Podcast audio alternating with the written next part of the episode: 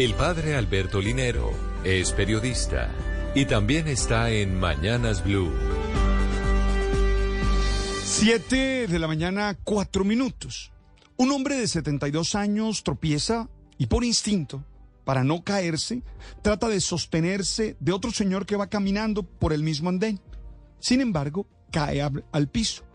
El otro se voltea y lo agrede a patadas, creyendo que éste le iba a rapar lo que llevaba en la mano, o simplemente lo iba a robar.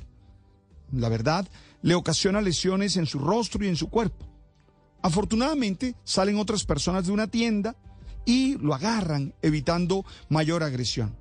La escena, que se hizo noticia en algunos portales y que fue posteado en redes por la hija del adulto mayor agredido, retrata bien la desconfianza con la que se camina por las calles de nuestra ciudad de Bogotá. La hija del señor agredido dice en su mensaje, ¿qué se tiene en la cabeza cuando se reacciona de esta manera tan agresiva y criminal contra otro?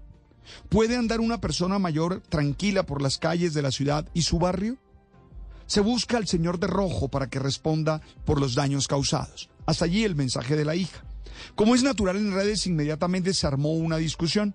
Algunos justificaban la reacción del agresor por la inseguridad que se vive y el miedo a ser robados. Otros claramente decían es muy desproporcionada su reacción.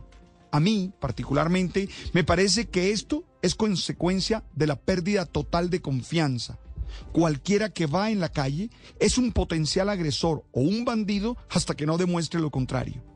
Caminar en los sitios públicos en medio de sospechosos nos predispone a este tipo de reacciones violentas.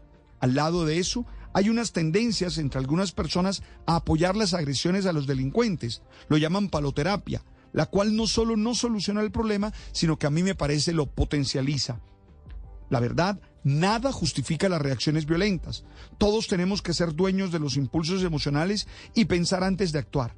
Quien no gestiona bien sus emociones termina haciéndose daño o termina dañando a los que están cerca.